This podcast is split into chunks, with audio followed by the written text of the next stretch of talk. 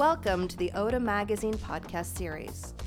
We at Oda wanted to give you the opportunity to dive even deeper into the worlds of the people we get to spend time with by creating podcasts featuring conversations with creatives and entrepreneurs in all different areas of artistry. From designers, curators, and actors to philanthropists, models, singers, and photographers. The one through line for each of the podcasts in this series is that they highlight the work of individuals from around the world who participate in and nourish culture and the conversations they inspire. Our guests discuss how they see the future, hopefully, one filled with diversity, equality, understanding, and of course, passion. Oda is a platform where self expression, imagination, and dreams are brought to the next level and shared with those looking to be inspired. The public has an idea of fashion people being chilly and aloof. But talk to Stephen Kolb for even a few minutes and you'll find that that just isn't so. Dapper and stylish, to be sure, there is no hint of Miranda Priestly style frostiness in his demeanor. Kolb is warm, engaging, and light, and it's immediately clear that he cares deeply about his role in promoting not only American fashion as the CEO of the Council of Fashion Designers of America, known as the CFDA, but also facilitating diversity in the industry and addressing sustainability. Kolb spoke with journalist Richard Pallardy for this interview. Uh, so I thought we'd kind of uh, uh, start at the beginning with uh, with your career in fashion. Uh, my understanding was that you kind of uh, started out in uh, the nonprofit sector. What actually led you to make the, the leap into the fashion world? To kind of feel like a natural transition. What what uh, kind of facilitated that? No, actually, you know, I kind of consider it accidental um, in a way. Um, first, CFA is a not for profit just a different kind of not for profit than sure. I had worked at uh, in the past. Um, when I was younger, uh, I never imagined myself in, in, corporate America. It just seemed a little bit big brother and uh, focused on things that uh, seemed uh, uh, overwhelming um, and misguided, maybe. And so I, I, had set a path out to, to you know work in not-for-profit, and uh, I had done that as a student, uh, you know, as part of a program called Volunteers in Service to America, which is the basically domestic Peace Corps. Um, okay. And, you know, it ended up um, you know, uh, working with American Cancer Society for, for a while before I, I started working at DIFFA and, and then MTV. But um, it really happened um, because of a relationship uh, which I think uh, defines a lot of people's past. It's people that met and and and and kind of these unexpected phone calls. But uh, my colleague at CFDA, uh, Lisa Smilor, uh, and I, when I was working at DIFFA, which is the Design Industries Foundation Fighting AIDS, and that was a broad um, design discipline foundation raising money uh, to support AIDS groups um, uh, Lisa and I had worked on a project, CFDA, and, and, and DIFFA at the time. Uh, and so she had um, uh, knowledge of me. And when my predecessor left and they were looking for someone, they interviewed a lot of people, a lot of fashion people, PR people, stylists, buyers, you know, people who dreamed to work in fashion. And they didn't really land on anyone um, that made sense. There was a selection committee uh, CFDA members. Uh, at the time, it was Diane von Furstenberg was on, and Stan Herman, Jeffrey Banks, Joseph Abboud. And, uh, and so the, the, the, person who was doing the, the, the process, the interview process, organizing the, the hire, woman named Karen Harvey, who does a lot of um, fashion uh, positions, reached out to me. And, um, and so I had um, just left working at DIFFA, where I had been almost 17 years, and I was working at MTV um, just a year. And uh, I had helped them start a foundation called the Staying Alive Foundation, which was specific to HIV and AIDS and youth groups, uh, um, supporting global uh, efforts uh, with youth groups on prevention and education. And she reached out to me. Um, but the truth was, I had only been in that MTV job a year after being at DIFFA for, for probably a few years longer than I should have been, and I was really happy with it. It was really um, a, a, dream job, but someone came knocking at my door And I knew CFDA, of course, because I'd worked on these these this project once when I was at DIFFA, but it wasn't something I aspired to. Um, you know, really, again, my, my, my, my focus was was how can I, uh, in my work, contribute to something that um, either create a change or, or, or contribute to social good. And so, but you always kind of answer that door. And I went into the interview and I, um, you know, I, I didn't overthink it. You know, sometimes when you're like want something so bad, you're like it's in your head. But I kind of went calmly into it, and I um, I thought about it, um, but I didn't obsess about it. And it was a great interview because I, I, I really talked not so much about fashion, but my not for profit experience and basically the, the tenets of what uh, uh, makes a successful not for profit. And um, I tell this story a lot. Um, they're all sitting there and taking their notebooks and taking notes. And the last question came from, from Diane. She asked me, um, What is your sign? I thought that was okay, that seems like a weird question. And maybe not even one you're allowed to ask someone, but Right. I'm a Libra.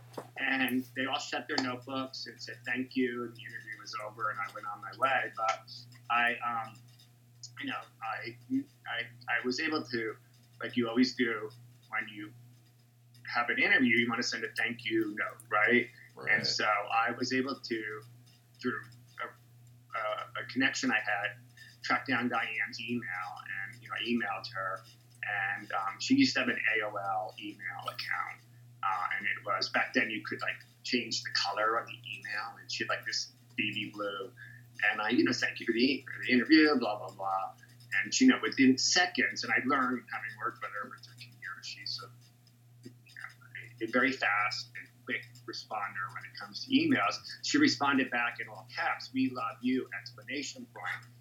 And I thought, okay, I guess I did pretty good. Um, Cool. And uh, and I was offered the job, but the truth is, what really uh, attracted me to the job was not the fashion stuff, really. Um, it was really the um, CFDA is, is, is two organizations where we have a foundation, which is the CFDA Foundation, and then we have a, um, a the council, which is the trade side of, of, of our work. And because I knew there would still be a lot of philanthropy, which is what I had only done prior, particularly around cancer, breast cancer, still around HIV and AIDS, and in other areas, that really pulled me to wanting to, to you know, have a voice um, and, and, and, and, fashion as a platform to do that work. But what I learned quickly, um, and I didn't know anything about the business of fashion, uh, but what I learned quickly was the work um, that we do in support of the industry really wasn't different than the work I had been doing uh, for um, social service groups uh, because ultimately we're a service organization at CFDA. So um, supporting young designers, helping them with strategy, helping them with funding, helping them succeed and, and achieve something is what we do at CFDA. And it's the same principle that you have when you're working for a not for profit.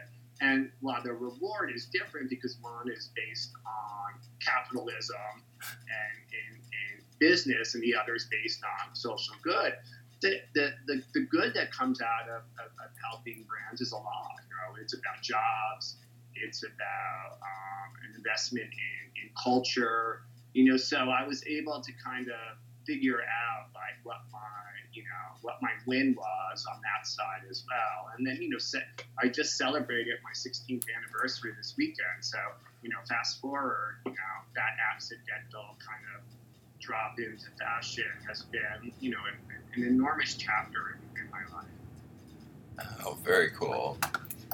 Um, so did you always have uh, an interest in fashion? Like, what were you interested in fashion-wise, like when you were growing up? Well, I would say that the, the truth is, I, you know, I was, my mother was not, like, you hear a lot of people who work in fashion, they'll be like, oh, you know, my grandmother would sew, and I would sit at her feet, or my mom would get Vogue magazine, and I would read it. I didn't have any of that. My mother did sew. Um, she sewed really more for my sister than for me, but I would say that uh, um, you know, fourth grade, third grade, fifth grade. I'm going to show you a picture just that happens, just accidentally happens to be right here in a second. You know, my mother always dressed me in a way that, uh, you know, looking back, maybe you know, she was kind of a little forward or, or definitely paid attention. I grew up, I went to high school in the 70s. So in the 70s, when you, we'd, we'd go back to school shopping and I was really into corduroy um, you know, Levi's. I had every pair and every color, right?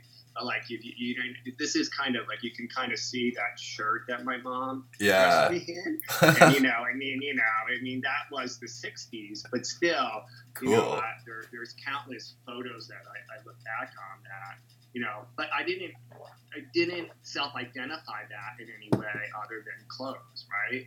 And and even starting at CFDA if you had asked me who Proenza Schouler was, I'd be like, well, it sounds like a science thing that be writing about versus a brand. You know, I knew the three bit, Ralph, Calvin, and Donna, um, because they were what defined a lot of like, you know, the, the, the 80s. So, um, so, uh, um, but I, I, I learned very quickly um, that there's more than those three. And, and, and so, um, you know, even today, I don't, I don't necessarily, you know, I think this is true about a lot of people who work in fashion. I don't necessarily, um, you know, I, I, I don't think you'd look at me and say, oh, this guy works in fashion because I'm pretty much in like something navy, solid navy, and you know, white sneakers, or you know, in the instance where like it's the CFDA Awards, okay, then I might have a little bit more license to, to, to peacock, if you would. But for the most part, I'm pretty under, understated and like a, a solid collar uniform thing, which I think is true for a lot of fashion people. Um, um, anyway, so, um, but um, I love it. In you know, I, I feel lucky because I'm around it so much, and, and you know, and, and, I love just being in the middle of it and, and observing of it and being part of that kind of you know universe. Yeah, that makes sense. Um, so, how did you find uh, uh, adapting your earlier skill set to the fashion world? I know you said in some ways it was a, a very kind of a easy transition because of some of the similar demands on you. Were there any new skills that you had to develop? No, I think you know skill set wise, I brought my not-for-profit managerial experience to CFDA and really helped um, uh, uh, uh, structure it as a not-for-profit business versus just kind of this connection of designers in a kind of um, you know, cultural club, right? And that's not to say there wasn't structure, because there was. CFDA was successful, way successful, and, and greatly successful before I came on board. But I just brought a different approach to it in terms of, you know, business management as the foundation versus fashion as the foundation working fashion. Uh, you know, the skill set really, I guess, well, well, well, the experience or the knowledge more than maybe skill was, you know, like what is a factor? What does supply chain really need? You know, what are seasons? What are collections? Uh, how are things marketed? Distribution channels? All of that stuff I didn't know, and, and so I had to learn all of that very quickly. And, and what I, I found, and I, I still believe, is that fashion people are incredibly generous. Like no one had any expectations for me to uh, come into a job and, and know all this or know it quickly. People were patient. People were were, were, were always supportive in, in helping me learn. So I know so that that that that that was my education, I guess, in the first year. Um, you know, in terms of just like management, because of the personalities that exist in fashion you know, it, it, as you interact with people, I, I think what, what, what, and maybe this is true in any business uh, or any creative business, I was, I really think I'm good at kind of, again, back to that Libra thing, that balance uh, of, of how I, how I interact with people. Is kind of void your ego or check your ego to the side and really play into people and their personalities has kind of been, I think, what has uh, uh, uh, allowed me success in terms of relationships that I built and I've had, and, and, and the success that we've had at CFDA in, in, in, you know, in many of the years that I've been there. Yeah, that makes sense. Um, so, what does a, a, typical day look like for you? CFDA has just so many mm-hmm. projects up in the air. How do you decide where to focus your energies at any given moment? Yeah, I mean, I guess pandemic is different than pre-pandemic. Uh, yeah. Since we've, we've, been working from home, um, but not that that much different. Look, I think it's seasonal to some extent. Uh, uh, we are uh, an industry that's on a calendar, uh, so uh, clearly there'll be periods where I'm focusing with the Fashion Week team on what is the upcoming season going to look like. Um, um, with the, the most recent season, because of the pandemic and the inability really to have live events, we were building our new digital platform, Runway 360. So there was a lot of structural, um, you know, conversation and time spent with the team on that. And then, of course, we do the CFDA Awards uh, uh, every year. So there's a lot of energy and time seasonally spent building up to, to, to that. Um, or uh, with our educational programs, where um, um, um, we're doing a lot of scholarships around graduation time. Leading into that, I might be focused. A lot, a lot of it is seasonal, but um, a lot of it too is, is, is I don't want to say it's reactive, but it's it's it's it's it's a quick pivot to something that uh, is important or uh, requires attention immediately. So again, COVID's a good example of that In February, if I kind of looked at my March and April, it would have been really looking at, you know, okay, CFDA Awards coming up in June. Um, what is that program going to look like?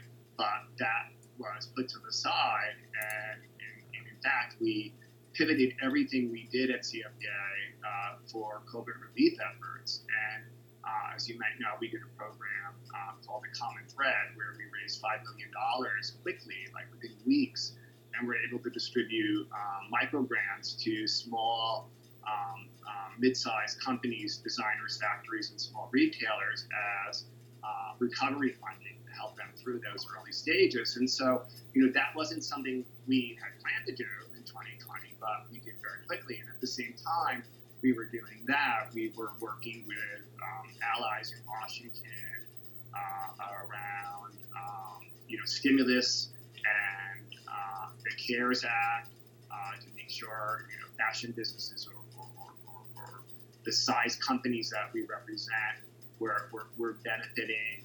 We were working with um, uh, members and, and, and, and, civic groups on you know, PPE materials and how to connect. So that's just an example of, of a pivot. And, and similar to, to the summer where um, uh, we saw uh, so much uh, uh, unrest and, and and the Black Lives Matters movement really putting a spotlight on fashion and the inequalities that exist. Um, quickly um, um, uh, focusing with the board and with the team at CFDA on what were you know on new efforts or, or, or initiatives that you know address those inequalities. We've always addressed those inequalities, but but there was a heightened urgency there. So, so it's the ability to pivot. Um, and um, I would say that, you know, I'm not a micromanager in any way. I'm maybe a micro hoverer over people, but I, I, I let people do their do their things uh, in, in, in, in terms of the team. So, you know, the, the last thing I would just say too is, I, at any given day, I might get an email or a phone call from a CFDA member, um, an editor or someone who is part of uh, the, the, system who, works in fashion. So I'm, I, I, am addressing that too. My responsibility is, you know, reporting to the board, um, reporting to Tom Ford, who's the current chairman uh, uh, of CFDA. So, you know, I spend a lot of time with interacting with Tom in what is the vision, strategy, um, um, the process as I did with Diane when she was the, the chairwoman for, for 13 years. So there, there's a lot of that kind of um, you know, more, more, more kind of like where, where do, what do we want to do and, and how are we going to get that? Okay. Can you talk to me a little bit about um, how the leadership of the CFDA works? I know uh, Cassandra Diggs was recently promoted. Uh, how do you kind of work on a, a structural level? How do you discuss, decide kind of who to delegate to and when to do that and when to take something on on your own?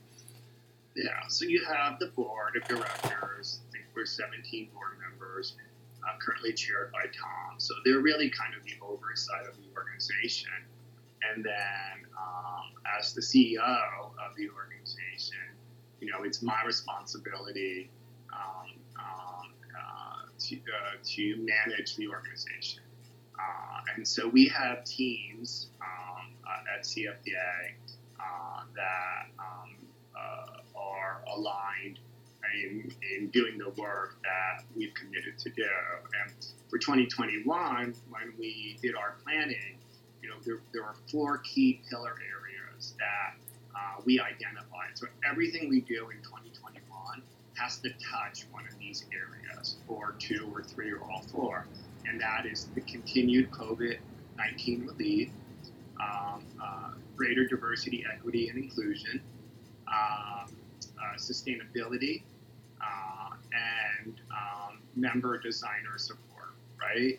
And, and so we have um, Sarah Kozlowski, who leads our educational efforts, sustainability, professional development.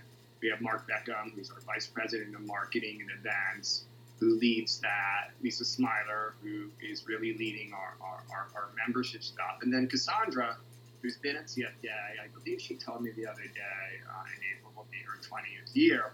She was our CFO, and um, and this summer was promoted to, to president uh, to have more of a voice in the overall uh, and more of a voice in, in, in, in processing the overall direction of the organization. Uh, but also to lead our, our, our, our, our diversity efforts. So um, you know, I again, like I said, you know, I, am not a, a micromanager. I kind of let people do their thing. So each of them has that responsibility. I spend a lot of time uh, individually with them all, uh, kind of as the wing person to support them in what they do or to kind of push things that I think are, are, are important and, they should do. But I think for the most part, there's a lot of autonomy within those roles. Uh, and I think those those leaders, those, those managers, also create a lot of autonomy for the team members that that work for, for them. Uh, so you know, uh, uh, at least in my observation, I think it's kind of this nice structure of, of ownership that um, you know see, see, seems to uh, uh, work well in terms of output and what we've been able to achieve. Great. Um, so you had to uh, adapt, obviously, because of COVID, uh, and especially with Fashion Week, uh, was kind of brought into the digital space in really quite a short order. Um, what uh, about that digital component are you hoping to continue once we actually can have you know more you know physical in person shows yeah. again? Yeah, I think I think you I, I we have to like kind of really emphasize the importance of what we created for this past season, our platform Runway 360. It's very similar when um, decades ago, Fern Mallis was in my job at CFDA Centralized Fashion Week. We used to be all over the city, and we were responsible for centralizing that originally in, in Bryant Park. That was a, that was a, like a critical moment in the evolution of fashion in New York Fashion Week uh, on a global stage. And the, um, the creation and launch of Runway 360 to me is the you know the modern digital version of that. It took a lot of time and, and partnership to, to build this business platform, um, and we're fortunate that um, you know we are working with American Express to really have a robust, um, innovative platform, and it's a, and it's it's it's an open access platform.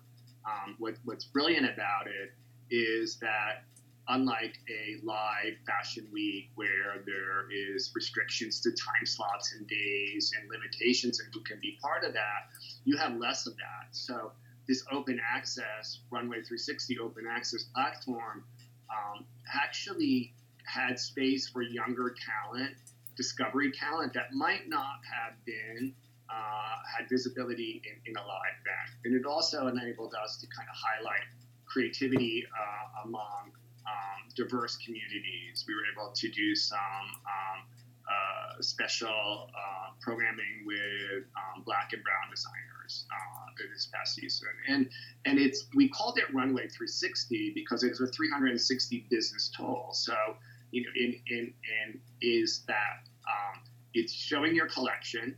It's democratic, so it doesn't have to be a Gus Van Sant film um, it can be uh, as simple as you know your friend who's a photographer uh, going on your rooftop with some some of your other friends as models and doing you know quick photo shoot, or it could be a movie, or it could be a live stream. And we saw a real uh, diverse um, um, uh, mix within what brands were doing this last season. And then the, the, the great thing is is that the, the business person, right, the trade person, then can uh, see the collection, but also enter into the virtual showroom and then actually do business. Um, uh, uh, or the editor can go in the virtual backstage and see an interview with the designer, or access the show notes, or uh, extra content in terms of the inspiration of that collection. Um, and the cu- customer can look at it too because it's you know again open access, so the consumer can sign in and she can, um, uh, uh, you know, showing next season collection. She can check, oh, I love Michael Kors Love 3, and then um, that will prompt uh, uh, later when that look is available, will prompt her uh, where she can shop and buy it. So, you know, it, it was really meant to be this business tool. And a lot of the, you know, all of the four big fashion cities went digital um, and had their version of Runway 360. And what we really didn't want to do, we didn't want to do like, um, I mean, not that there's anything wrong with those that did this, but we didn't really want to focus on like panel conversations or, or, or, interviews. We really wanted it to be a business tool, and we succeeded that. And we you know we heard great things. You know, we heard great things from top buyers, from top editors,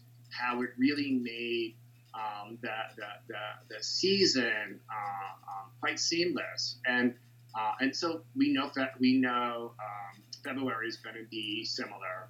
We, we anticipate, um, or we know it'll be digital. We see live shows kind of having their big comeback in September, assuming the science follows our ability to do live events. And what I think is is going to be the, the future of Runway 360 is this kind of parallel life between the live show, the live audience, but also this virtual platform. Designers have been doing live stream for a while, social media, Instagram, all of that has always been part of the you know the, the, the, the fashion week process, but now you've got this structure that can really house it all and, and we know too, even with us being able to be back in person, budgets, travel challenges um, uh, are going to impact people's abilities. So, so what it does, it takes the audience, make, it makes a greater global audience. So you can reach Asia, you can reach those people in, in Europe who aren't going to be able to be in New York. So, you know, I think the two will be this kind of merged ex, uh, experience uh, that uh, I believe will be, you know, a, a consistent part of uh, Fashion Weeks moving forward. I'm not one that thinks Fashion Week should go away. I'm not one that um, thinks uh, it will ever go away. There's nothing that can replace my show, the tactical, the movement. Um, I mean, I always say, like, back to when I started, I learned most of what I learned sitting next to somebody at a fashion show. That's how I met people, and so that the networking. So I don't think that it'll ever go away, but I think this just, you know, the digital runway 360 is just um, uh, uh, uh, putting it uh, through a megaphone in a way that is together and, and, and convenient for, for, for the industry. So that's kind of how I, I see the future of it. Yeah, that makes sense. Um, so uh, yeah, kind of jumping off of that, do you see like the you know the sort of in person nature of of Fashion Week as essential, especially in you know we see brands showing at different times now and at different seasons. Do you see those kind of centralized like in person meetings as as being essential? Yeah, I mean, I mean, you know, you referencing the questions that Nathan sent over about the Boston Consulting Group study that we yeah. a while ago, and the big finding of that was, in, for some in the industry, they thought it was a little bit of a, a, a of a weak finding, but I think it was pretty powerful. Uh, brands should do what's best for brands, and that is true, right? Now, there is something culturally important about shows being together during a defined period of fashion. There's no question about that it, it creates a voice, a collective voice of New York, American fashion when you see brands together, right? It also contributes to the economy of that city, to the industry in, in a way that, that, that has great value. But as we know, brands are, are exploring things and doing things that's best for them. We are seeing brands that are deciding to go uh, at different times of the year. We saw Michael Kors show later three, four weeks later after Fashion Week last season. We saw Alexander Wang before the pandemic going to um, uh, June and December. Um, and so I think that what's great about Runway 360, that actually can be the, the, the frame of American fashion in a way, as opposed to just a date stamp period, right? So Michael will be part, has been part of Runway 360. So, um, but Mm, the majority of the designers that, that we speak to, and we when we do Fashion Week, when we schedule Fashion Week, and we make decisions about Fashion Week, it's not me and the team making this up. You know, we're surveying our members, we're talking to the people who participate in Fashion Week. You know, we're responding to what their needs are. The majority of designers will always be part of that core stamp date, but you will have outliers. But they'll be part of the core because they'll be part of these digital platforms like, like, like Runway 360. Got it.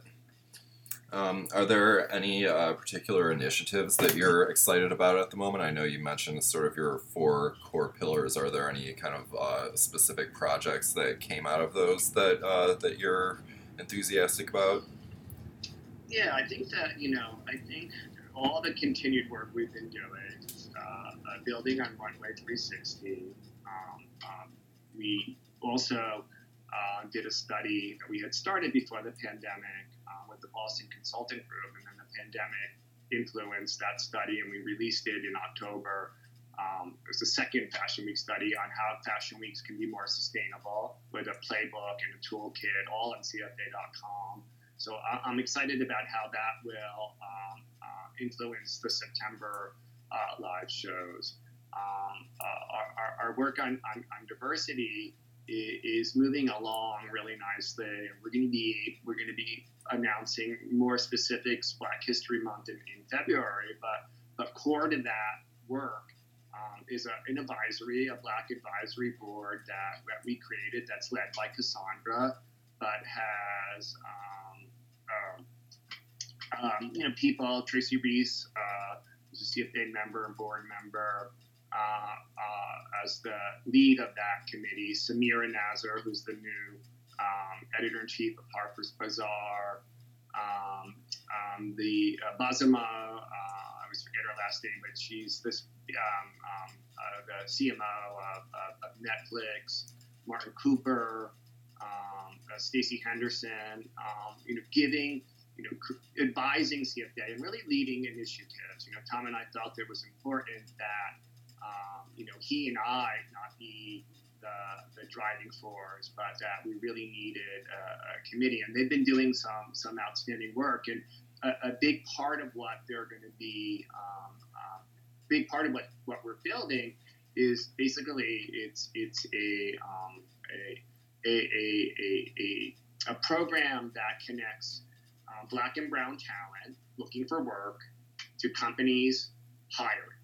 Uh, and, and so, and this will be creatives uh, and also uh, on the business side. So we're, we're framing the, what that looks like structurally, right? What, what, where, where that lives. And we'll be populating that with, with talent and working to really get companies to commit to um, using this new um, program as a way to interview and recruit and, and, hopefully hire people so that we create greater equity within the um, in the industry.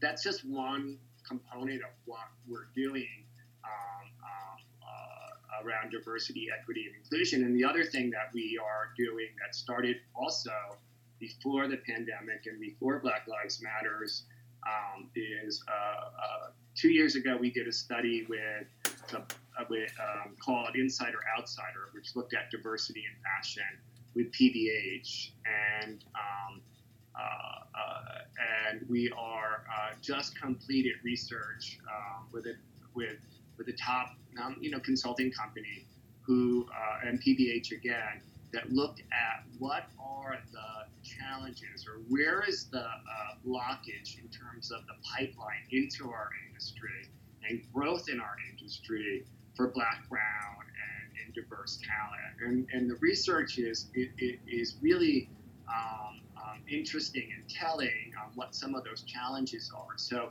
we're going to be able to present that data that we've done by surveying the industry. But again, like everything we do, um, we always like a toolkit or a playbook that then it can help brands or companies navigate to change uh, uh, uh, within their companies and within the industry. So those, you know, what we're doing with with the work program, um, uh, what we're doing around sustainability and you know this PVH study are some of the things that that uh, you know I'm most excited about. Very cool. Um, so I know you had mentioned uh, uh, the issue of sustainability. What are some of the, the challenges we face in making fashion more sustainable? Um, I know. I think, that, oh, go ahead. Yeah, I think you know. I think that I think the one of the silver linings of, of COVID has been this pause moment in our industry to really look at the values of the supply chain um, because it was more or less shut down and and what I think has been a conversation that has existed for, for a while now. You know, be more sustainable, be more sustainable, less product, um, delivery closer to use, um, investment in craftsmanship and quality, um, uh, accessibility.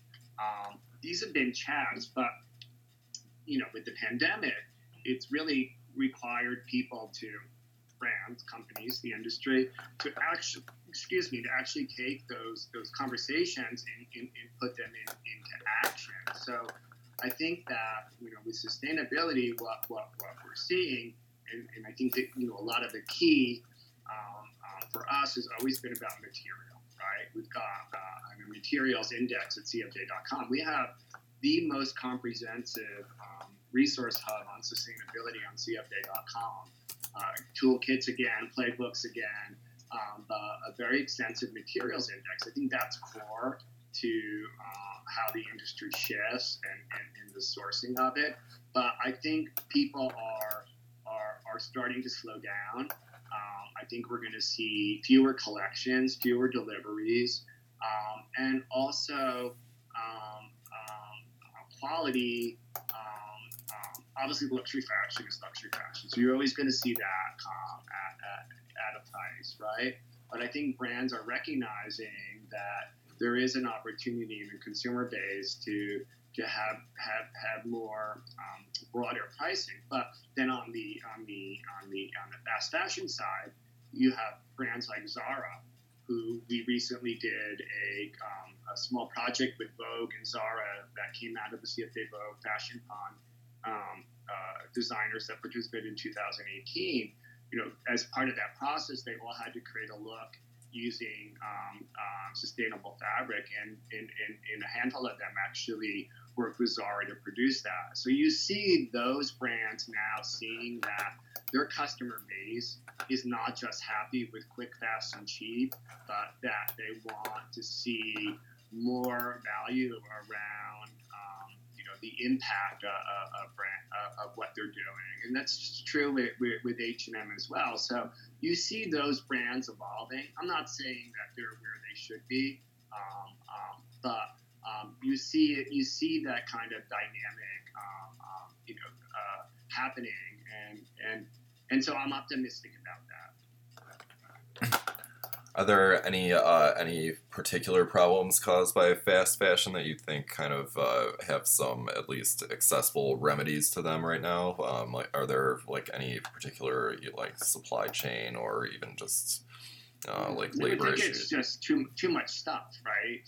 Too much stuff. It's like how many you know, white T-shirts does somebody need, or you know, how much of anything they need, and so you know what happens to all that stuff new stuff comes in, and so you know I think a lot of brands, I think the, the this idea of, of returning things uh, within stores that allow for um, um, um, credits or discounts, uh, and then then that you know is the you know the closes the circle a little bit. Um, um, I also see you know companies that are you know really succeeding in this in the used market, secondhand market. So instead of things going into landfills, they're getting into um, um, uh, sites. A lot of that has been more uh, at, at, the designer level, but you're seeing brands, you're seeing platforms too that are, are at uh, you know doing that as well for for um, lower price clothes as well. So you know I, I, think this whole idea of circular fashion is really um, resonated, and so it's how do you how do you extend uh, the lifeline, the lifetime uh, of, a, of a product, whether that be returning for credit, resale, um, other use. You know, I, I learned a long time ago, and I, I you know I never knew this. Uh, uh, you know, I, I'm going to donate something, say, to Housing Works or or, or, or, Goodwill, and you know, often it's not sellable, and now often what they'll do is that'll get sold to bulk companies that then uh, use maybe old T-shirts, which is then recycled for um, uh, you know, stuffing with inside car seats or something. And so it's it's it's just this idea of like really refining and investing in the circularity of fashion so that the lifeline lives and keeps going on. Yeah, that makes sense. How does that kind of uh, well, I th- think probably you touched on this a little bit, but how does that kind of square with um, like the issue of accessibility? I think you know some of the reason fast fast fashion has really taken off is that people want um, good design or at least something that you know adequately mimics good design at like at a low price point. Um, so how do like how do we kind of communicate to people that uh, you know that while that that's understandable, it does it does cause problems. Yeah, I mean, I think it's I think it's partly a, a generational consumer thing. You know, you know, the, someone who's in business responds to what consumers want, and so we have we have a generation, and not so young anymore, that are really have have, have spending power that are, are, are looking to companies to um, have values and, and product that align with their beliefs. So, you know, a lot of that just comes from consumer spending and, and what, what is expected, right? And as I mentioned, you know, I, I, I see these these big fashion companies understanding that and beginning to develop um, uh, product that is more environmentally friendly, that has sustainability uh, core uh, to, to, to the process uh, as, well. So I think it's just really driven by, by consumer and, and, and conscious, and, and, and, we see that we see that happening. And, and, and for brands to, to survive, they need to they need to uh, address what customers want how that makes sense. Are there any uh, particular voices that you still feel are represented? I know you uh, you mentioned your um, Black and Brown uh, Design co- uh, Advisory Council. Um, are there are there other voices that um, we kind of haven't gotten around to even like starting to address their underrepresentation? I, think it's I think it's pretty much reflective of what of voices that are underrepresented in society I still think we need to um, elevate uh, women in our industry. Uh, um, you know, you look at you know the, the successful uh, uh, designers at big brands, and there's a lot of men there. Um, uh, and a few years back, we did a, another study. We love our studies called the Glass Runway, and we looked at you know the gender uh, ceiling for women in fashion. And we did it with Glamour Magazine, again, with a toolkit and action plan. But um, uh, I think, you know, women need to continually be uh, celebrated. Uh, and also, I think we need to make sure that, you know, we, we, we're, we are, uh, uh, um, you know, vocal around harassment and issues. we, we have, for, for a long time, we have something called the CFDA Health Initiative, which has really been more about model health uh, and well-being. But we've expanded that in recent years just to create safe space for, for, for, for, for women. Uh, and so I think women, uh, I think any any community that, that has a voice, uh, whether that be the LGBT community, uh, uh, specifically you know trans people, Latinx, Asians. I mean, I think we you know, we, we've seen so much um, focus on, you know, from Black Lives Matter, and rightfully so. It was a time, finally, a time where we were able to pay more attention to that. But you know, a, a lot of our Asian friends and colleagues dealt with discrimination, particularly around COVID, and and and and and so we need to we need to you know we need to give space and, and, and celebrate all voices, and we do that fairly well. I mean, I, I one of the things that if you have it, you know, CFDA.com or social channels, we really uh, have built our communication strategy not as an institution or an organization, but as an editorial voice. And so Black History Month will be something. June, we're always doing something on Gay Pride. I think uh, Hispanic Heritage Month is in the fall, doing a series on Latinx designers then.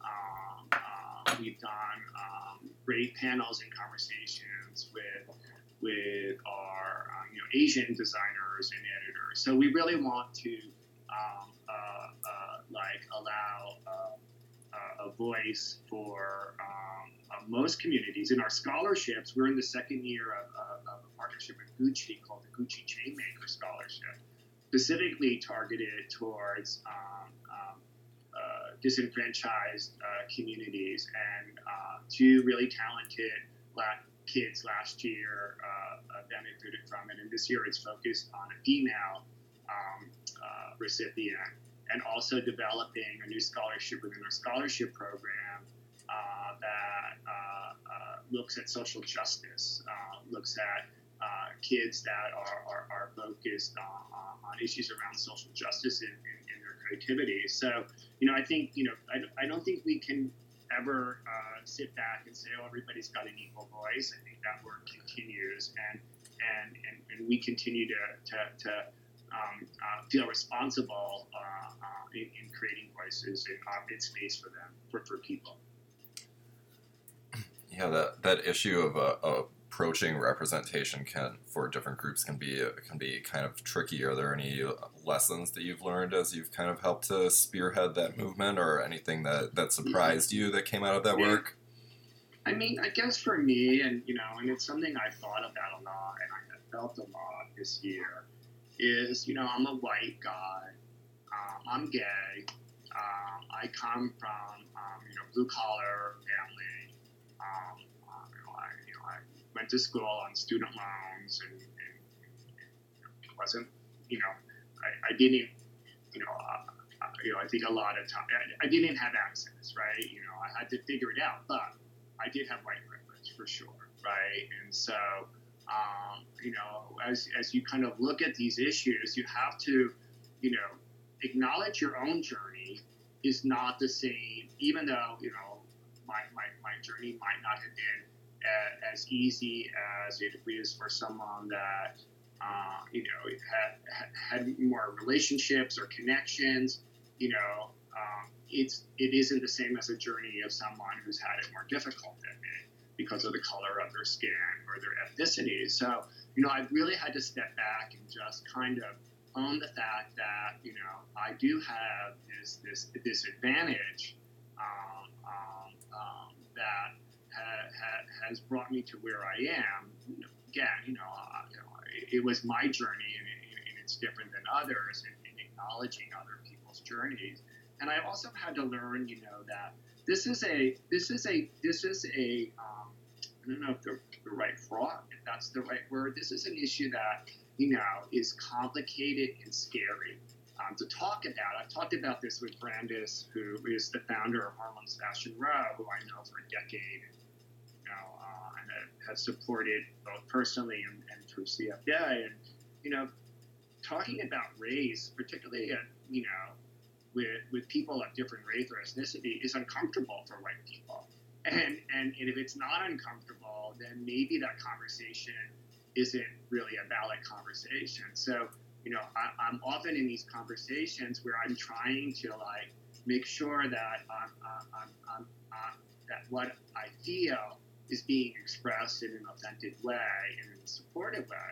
And I also have to recognize that sometimes people will look at my journey or look at me and might not know what that is. And they might have a judgment on that, right? And so I can't let people's opinion, if they feel something about me, emotionally shut me down in a way to stop me from wanting to do the right thing or to support groups or to do the work. So, I mean, that has been, you know, definitely something that has been part of, you know, 2020 uh, and obviously 2021 and, and, moving forward is just this idea of, of, of, like what's your journey versus someone else's journey and and and, and letting people you know journeys define who they are but also not letting someone's like wrong opinion of me shut me down emotionally and not be part of the solution um, can you talk to me a little bit about some of the graduates of the the network program? Uh, what are what are they doing now, and how can uh, how can consumers reach out and, and support them? Well, I, I, wouldn't say not so much network, but if you look at any of our young talent programs, like CFDA Fashion Fund, okay. Elaine, Elaine Gold, uh, Launchpad, our incubator, you know, we, have had some, you know, we've really defined a generation of, of American talent through all that work. You know, the last three winners of CFDA Vogue Fashion Fund were, were, were Kerby Jean Raymond from Pyer Moss, uh, Christopher John Rogers, and Telfar.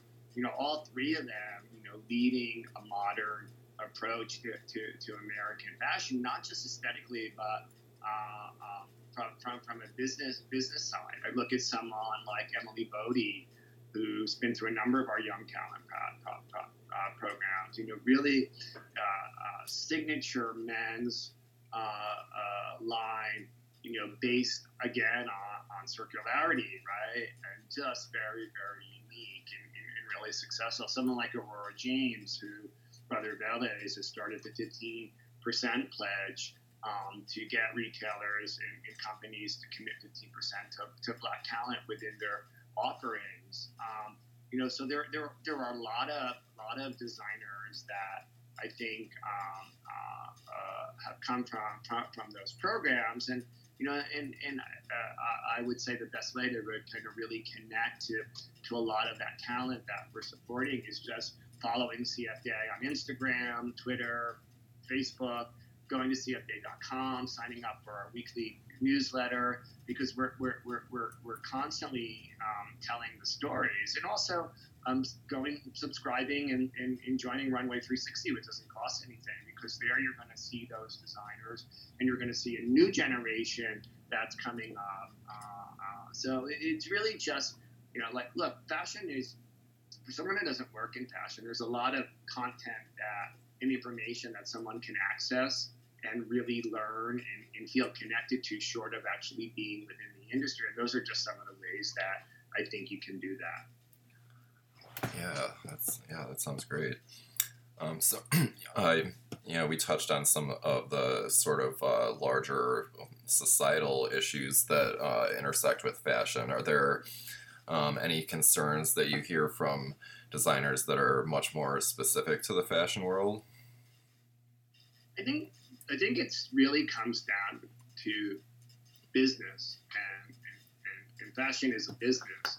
And so I think really what, what, what it's all kind of connected is distribution, selling. Like, how do I sell? Um, um, you see, you know, big mega e retailers like Amazon, who's been very supportive of CFDA, and we've done some stuff with them in, in, terms of creating uh, shops for, for, for, for, young designers. But it's it's figuring out how to sell product, and, and, and, and we see the big brick and mortar retailers, particularly in, in, in the midst of the pandemic. Um, we see the, the traffic slowing down there. Um, uh, how does one uh, reconcile one's own e-commerce with, with, with a multi-brand e-commerce um, uh, company? And so that to them is really kind of where people are, um, brands are, are, are really uh, uh, experimenting. So uh, I was kind of talking about a little bit earlier, you know, fashion is traditionally spring fall, and then you had pre-collections, right? Um, resort or pre-fall as well. Um, but some brands are saying like, I'm not doing that anymore. I'm uh, I'm going to do uh, calling se- seasons as opposed to like spring 2021, collection two, collection three, collection four.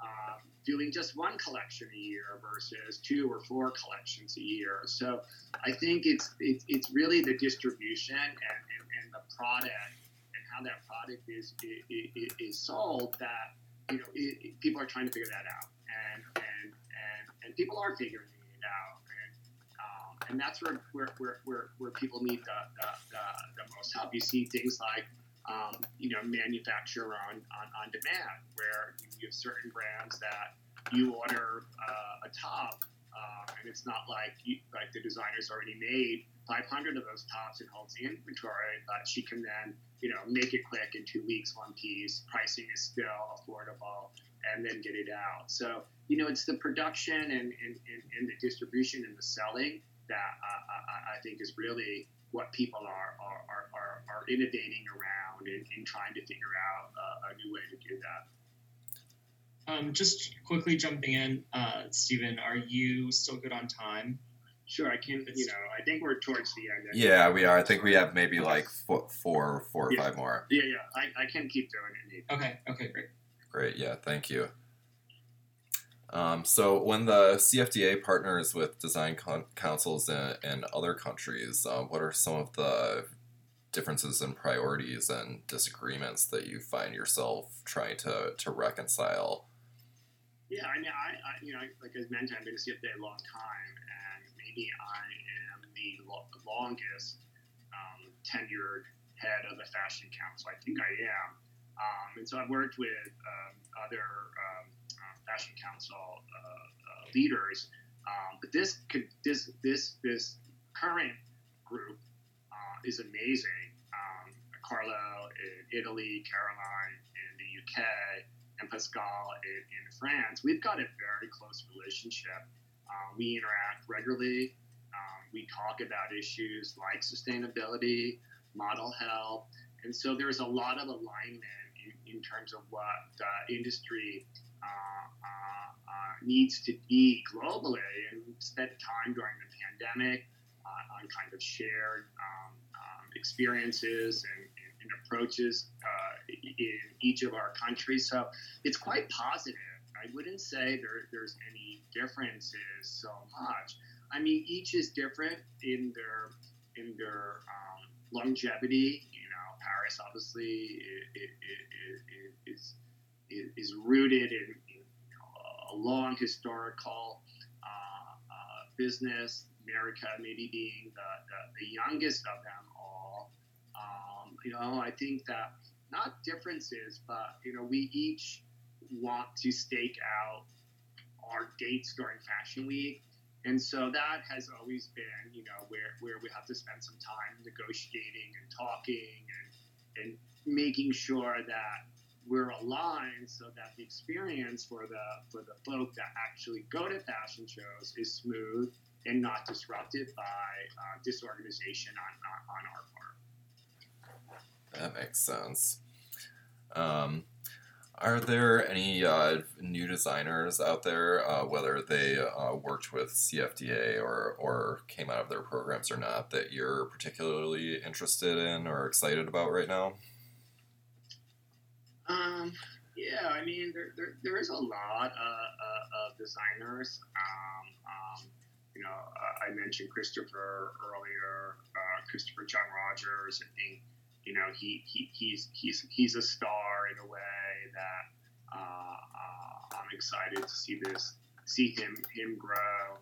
Um, I think, um, um, I think uh, Reese Cooper, who uh, was one of our CFDA Vogue Fashion Fund winners from the past, based in LA, is is great in, in, in doing some, some some really cool things. Um, you know, uh, I would just say those two two as an example. Um, Sure. uh, uh, would be you know good examples. Okay. Um, are there any new directions in design that intrigue you, either kind of in a functional or aesthetic kind of trend sense? Look, I think the idea of, of you know this this you know, uh, you know fashion's a pendulum, right? And so you know we we've seen a big shift into sweatpants and casual clothes as people are working from home. Um, but uh, much like you know the the Spanish flu in the early 1900s, we came out of that into kind of like the Roaring Twenties, where where people were ready to get dressed up again. So I think the pendulum from you know this idea of casual dressing will will, will switch back. Um, um, um, people are going to want to get dressed, but I think we I think we've learned that comfort and and, and is important, and and I think that that will that will be something in terms of an aesthetic or a style that that will influence fashion for, for, for a long time. Um, I think one thing that I, found interesting to see really bubble up um, um, Tommy Hilfiger's done a great job on this. Is kind of adaptability. You know, clothes for for, for, for, people who are physically challenged, uh, and so I think that is, is an underserved uh, market and community, and people who deserve to be able to. Uh, uh, uh, have access to great talent through our one of our programs called Launchpad. There's a designer um, called Lucy Jones, and we were able to fund her she she realized that people who, who uh, use wheelchairs um, uh, had, had little access to accessories, right? Because if you're in a wheelchair, you need to have a bag connected to the chair, but it was all like medical supply companies selling not very nice things. And she really invested time and idea to these really kind of cool design, functional product that uh, uh, you know supported or, or someone in a wheelchair could feel good about. And so I think there, I think that's an interesting. I think that's an interesting market, and and and just you know just the thread that we've been talking about this idea uh, uh, of clothes that you know uh, have conscious uh, in terms of like what their impact is to um, um, the, the planet. What kind of uh, clothing? pardon me. Uh, what kind of clothing are you personally drawn to, either kind of for yourself or in a, a visual sense, uh, and that you like seeing on others? Okay. I've always decided, described when people ask me my style. I've always described, myself as a you know disheveled American um, because I work for the CFDA, so I should be wearing American designers, which I do. Um, but I'm, I'm, you know, there's always something like like a stain on my lapel or button missing or like the hem of my pants hanging low. Um, it's just you know it's just who I am. Um, uh, I don't know that that's necessarily a good thing, but um, it is who I am. You know, I I'm I'm again mo- mo- most comfortable like in um, um, you know a uniform, um, uh, something that is solid. Blue is my color. You know, I, I love navy. Um, I've got some really beautiful uh, suits. Um, you know, I love a suit. I think a lot, I haven't worn a suit a lot in the last nine, ten months, but Yeah. Uh, uh, I had some really beautiful um, suits. Carlos Campos uh, uh, is a CFDA member. Paul Marlow, another CFDA member. I'm fortunate enough some really beautiful blue uh, custom suits that uh, uh, they made. Uh, and, you know, so just like, you know, a classic uh, a suit fitted, um, not overtly shrunken, but tailored. And a white shirt is, is just kind of my, my, my go-to. I love um, eyewear. Um, you know, when I started at CFDA, one of our members, Selima Salaun, uh, an eyewear designer. I, I, got like my first pair of glasses down at like some discount shop on Canal Street, and she's like, "That's not going to work if you work in fashion." So, you know, since then, I, I, I feel like glasses is a cool way to change out a look. A blue suit, you can put on a different pair of frames and really um, uh, uh, uh, uh mix it up. So that's my personal approach, approach to fashion. Maybe an understated uh, approach, but one that I'm most comfortable in. And I often think reflects my casualness in a professional way. Do you like uh, seeing uh, different types of clothing on other people? Or are there uh, any things that you just kind of like brighten up when you when you see someone wearing? Well, I, I love it, and, and, and you know, I I I, I think um, you know I love brands. I love um, threeASFOUR or Area or Rodarte, Marc Jacobs. I mean, I love these kind of creative thinkers that really bring something editorial or, or, or, or uh, magical in a way to, to collections. I love all of that. To me, that is the core of what drives fashion. Maybe I'm a norm core. Would you call it norm? Yeah, I think I think that's what they say. Yeah. Yeah, but you know, for me, I definitely, you know, to be able to see those kind of clothes and to see them styled or people wearing, designers, CFDA members that really kind of push boundaries. I just love that. I think it, I think I think it's amazing. But look, ultimately, you have to wear what you're comfortable in. Right? People always say to me, like, because I work in fashion, like, well, you know, like. You know, what should I wear? What, what, you know, what, what's the best style? It's like you got to wear what you feel good in because if you don't feel like if you don't own it and feel comfortable in it, you're going to project that to someone. And so you have to just feel good in what, what you wear and on what you wear. Yeah, absolutely. Um, and then, so finally, uh, I want to end on a, a, light note, and I, I was uh, charmed to learn of your penchant for owls. Um, I'm a fan of owls as well. What led you to begin collecting them? All right, well, I hesitate to answer this question because every time I talk about owls in an interview, I end up with more owls in my collection. uh, but you know, look, here's the thing about owls. It's like I was in Florida a long time ago uh, with my brother, and we were taking a hike. He lives in Gainesville. He works at the University of Florida. We were in this beautiful nature preserve, and it was it was me, him, and my husband Jay and um, and I had never seen an owl, a live owl. And this was daytime, and we're walking, and just right looking up, there was this this owl, this huge owl, and it was like phenomenal kind of experience, and it just struck me. And so we had driven to Florida, and then uh, I love garage sales, flea markets, estate sales, all that kind of stuff, right?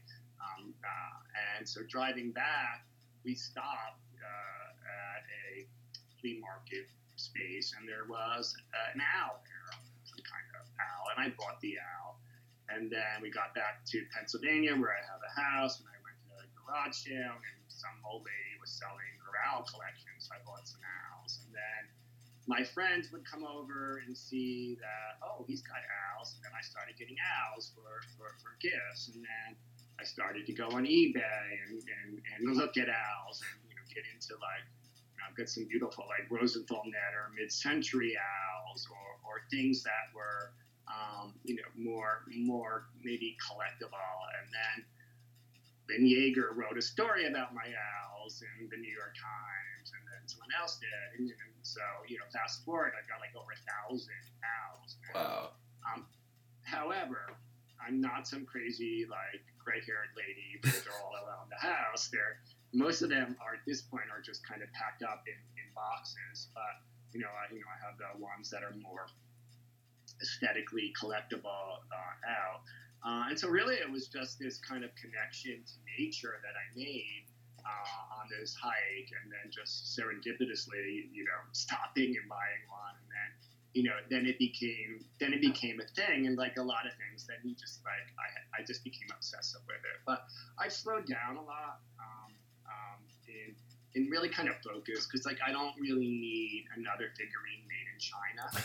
Uh, like, you know, so, but, you know, um, um, it's like, and then I always like wonder what will happen when I die. Like, you know, where will where will they all go? I guess I'll be dead, so it won't really matter.